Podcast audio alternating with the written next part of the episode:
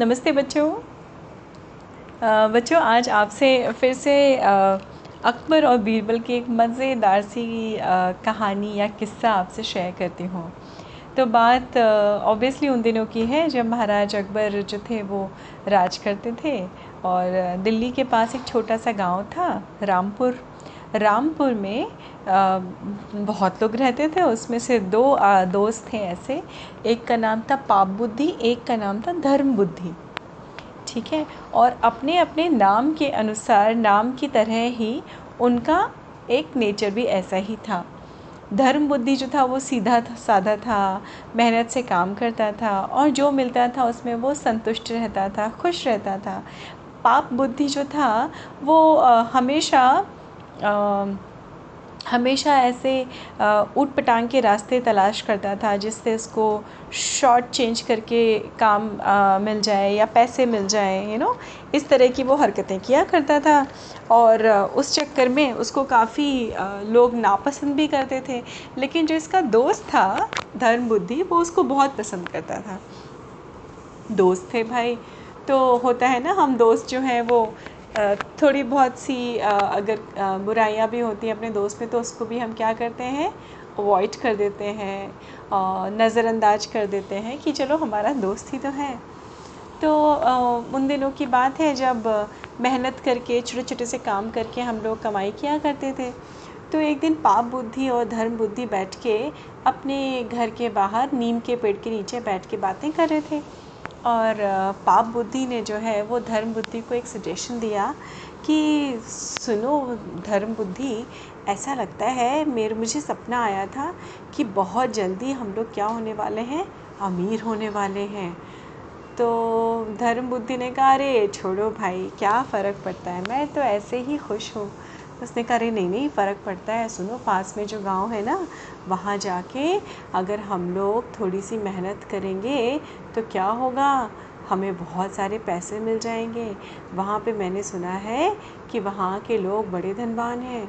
छोटी छोटी सी बातों में भी वो खूब सारे पैसे दिया करते हैं। तो क्यों ना दोस्त अपनी ज़िंदगी बेहतर बनाई जाए? है ना? भाई, जब पैसे मिलते हैं तो पैसों से कई चीज़ें हमें और अच्छी मिल जाती हैं।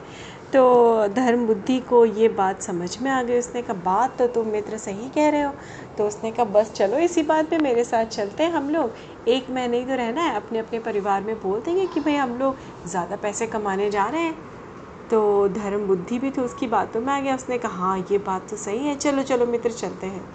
तो वो लोग एक महीने के लिए दूसरे गाँव चले गए और बहुत सारे पैसे कमाए उन्होंने और धर्म बुद्धि को तो बड़ा विश्वास हो गया उसने कहा अरे वाह मैं तो सोच रहा था तुम ऐसे ही बोल रहे हो लेकिन मित्र तुमने तो बात सही कही। अब उन जम, उन ज़मानों में होता क्या था बच्चों कि कोई बैंक या लॉकर तो होता नहीं था।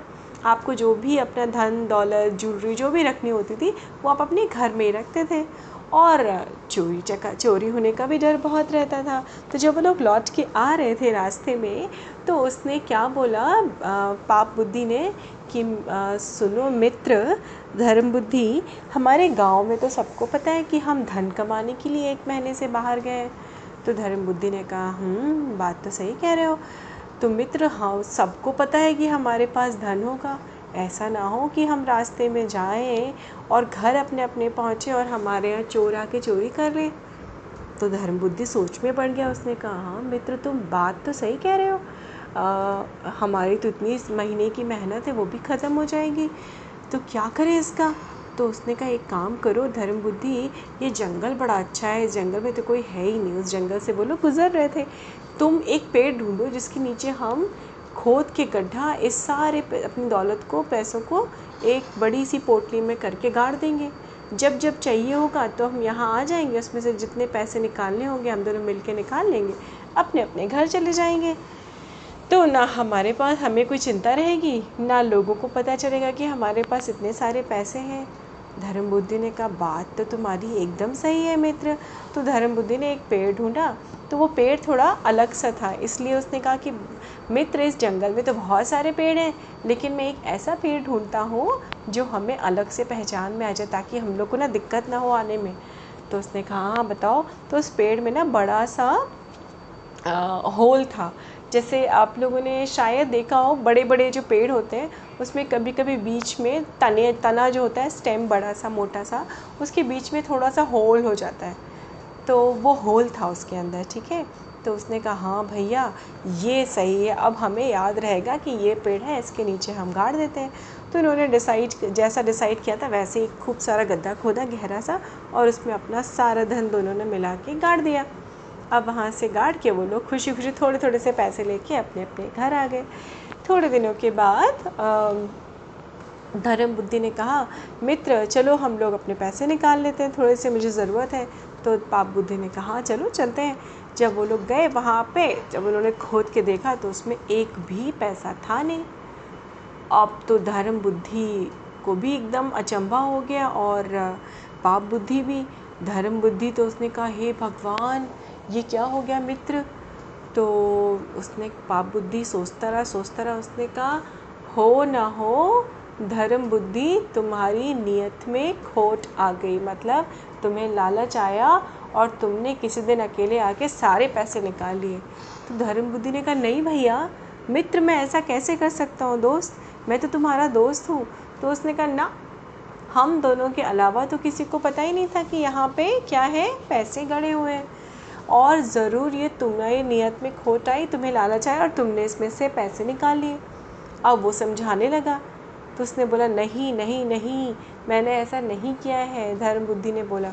पाप बुद्धि ने कहा, मैं कैसे मान लूँ? क्या प्रमाण है तुम्हारे पास कि तुमने नहीं किया है? तो उसने कहा, तुम आओ, मेरा घर देख लो। तो वो उसने कहा, ना, घर में थोड़ी ना तुम रखोगे, तुमने कहीं और रखा होगा। अब ये धर्म बुद्धि समझा समझा के परेशान और पाप बुद्धि समझने को तैयार नहीं था। उसने कहा हो ही नहीं सकता है। और ये झगड़ा बढ़ते बढ़ते गाँव की पंचायत में पहुँचा। पंचायत में भी नहीं निपटारा हो पाया तो कहाँ पहुँच गया? राजा अकबर के दरबार में। अब राजा अकबर के सामने उन दोनों की पेशी हुई और महाराज अकबर ने गौर से सारी इन दोनों की बातें सुनी और बातें सुन के उन्होंने क्या आदेश दिया? हम्म, बात तो ये पाप बुद्धि सही कह रहा है। धर्म बुद्धि तुम्हें जब पैसों की ज़रूरत थी तो तुम्ही इससे कहा पाप बुद्धि से कि चलो पैसे निकालते हैं। तो धर्म बुद्धि ने सिर में हाँ हाँ हाँ में सिर हिलाया। तो फिर जब पैसे नहीं मिले और तुम दोनों को ही पता था तो इसका मतलब ज़रूर तुमने ही पैसे निकाले हैं। तो धर्म बुद्धि ने कहा, जहाँ पना, मुझे क्षमा कीजिए, मैंने बिल्कुल भी पैसे नहीं निकाले, मैं कैसे आपको गवाह, गवाही दूँ, मैं किसकी गवाही दूँ कि मैंने पैसे नहीं निकाले हैं? तो अब ये बड़ा धर्म संकट वाला सवाल था कि भाई, क्या करें, क्या, कैसे, किसने निकाले, किसको पता चलेगा? तो पाप बुद्धि से पूछा तुमने तुमने तो नहीं कुछ किया है? तो उसने कहा नहीं जहाँ पना मैंने किया होता तो मेरे आ, मैं क्यों जाता इसके साथ में? मैं तो भाग जाता मैं तो जाता ही नहीं अपने दोस्त के साथ में। अब ये मामला बड़ा उलझा हुआ सा था। जब कुछ भी मामला उलझता था तो जहाँ पना अकबर की नज़र किसकी तरफ़ दौड़ती थी?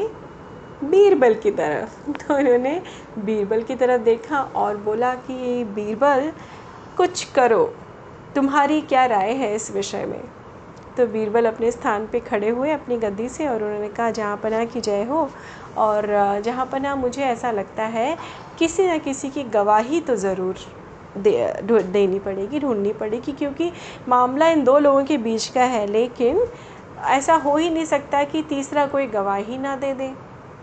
तो ऐसा करिए, इन दोनों से कहिए, अपने पक्ष का एक एक गवाह मतलब अपने पक्ष का एक एक गवाह या जिसको हम एविडेंस बोलते हैं, जो ये बोल सके कि हाँ इन्होंने ऐसा किया है या नहीं किया है।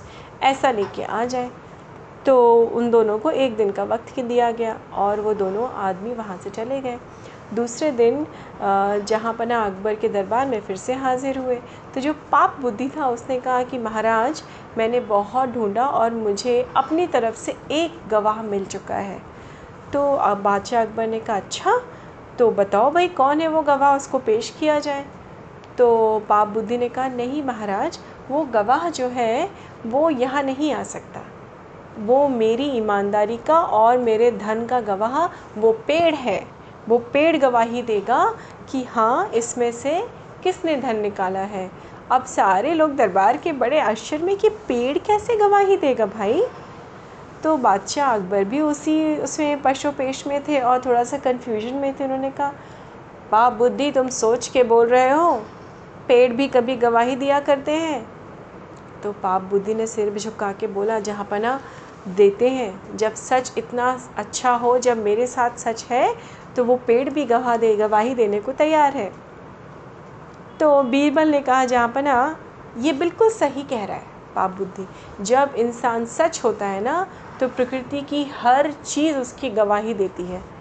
तो बिल्कुल सच कह रहा है और, मैं तो इसकी गवाही सुनना चाहूँगा।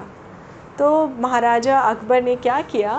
बीरबल को ही हैंड ओवर कर दिया ये केस मतलब उसके सुपुर्द कर दिया केस। तो बीरबल ने महाराज अकबर को बोला, जैसी आपकी आज्ञा महाराज। और वो चल पड़े। कुछ सैनिकों के साथ उन दो आदमियों के संग उस जंगल में चल पड़े, जहाँ पर वो पेड़ था, जिसके नीचे उनका धन जमा हुआ था, इकट्ठा रखा हुआ था। अब वहाँ पहुँचने ही उन्होंने बीरबल ने बोला कि, पाप बुद्धि से कि हाँ बोलो, कौन गवाही देगा? तो पाप बुद्धि ने क्या किया? उसने बोला, ए, इस जंगल के पेड़, बता कि यहाँ पे हम दोनों ने पाप बुद्धि और धर्म बुद्धि ने अपना धन छुपाया था कि नहीं? तो थोड़ी देर में पेड़ से आवाज़ आई।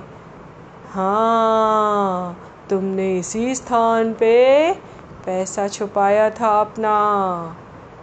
अब सारे लोग बड़े आश्चर्य में, धर्म बुद्धि भी बड़े आश्चर्य में कि पेड़ बोल रहा है, पेड़ गवाही दे रहा है एविडेंस दे रहा है प्रूफ दे रहा है। ओके अब मेरा दूसरा प्रश्न है पेड़ देवता कि ये बताइए कि ये धन चुपचाप इस आ, इस जगह से इस गड्ढे में से किसने निकाल लिया?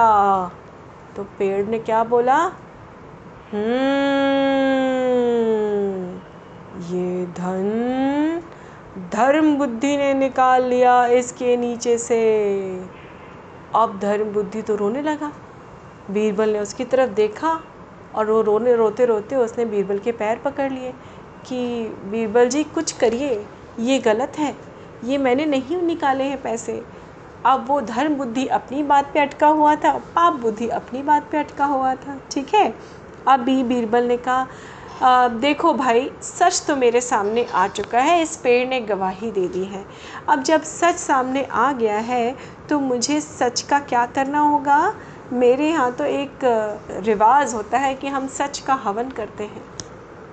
अब ये दोनों आदमी समझ नहीं पा रहे थे कि बीरबल करना क्या चाह रहे हैं। उन्होंने मंत्रियों को बोला, जाओ, जितनी भी सूखी लकड़ी आसपास है, ले आओ। और उन्होंने क्या किया? पेड़ के नीचे, ठीक उस जगह जहाँ वो बड़ा सा होल था ना, आप लोगों को याद है बच्चों कहानी की शुरुआत में मैंने बताया था, उस पेड़ को क्यों चूज़ किया था धर्म बुद्धि ने? क्योंकि उसमें एक बड़ा सा होल था, ठीक है?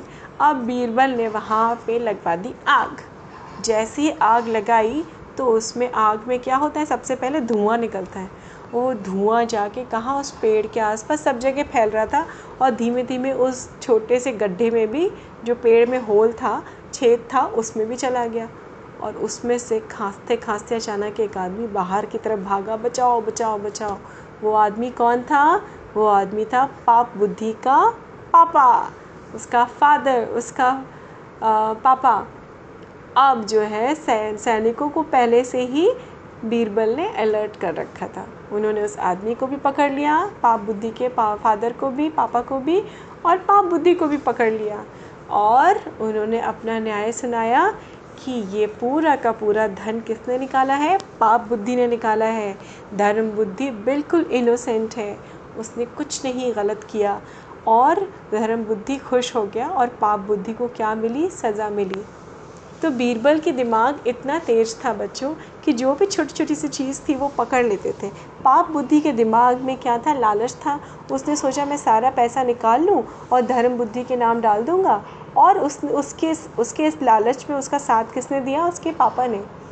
तो लालच में साथ दिया और एक अतरंगी सी सिचुएशन उसने क्रिएट की कि भाई पेड़ गवाही देगा। अब बीरबल को तभी समझ में आ गया था कि पेड़ क्या गवाही देगा या ज़रूर इस आदमी की कोई चाल है। ठीक है? तो उस तरह से उन्होंने धर्म बुद्धि और पाप बुद्धि के बीच न्याय किया। धर्म बुद्धि को सारा बचा हुआ धन जो था वो उसको मिल गया और पाप बुद्धि को क्या क्या जेल में डाला और उसको उसकी सज़ा मिली। तो इस तरह से बीरबल ने पेड़ की गवाही से एक केस को सॉल्व किया। तो उम्मीद है आपको ये कहानी अच्छी लगी होगी बच्चों। फिर मिलती हूँ अगली कहानी में। खुश रहिए, स्वस्थ रहिए।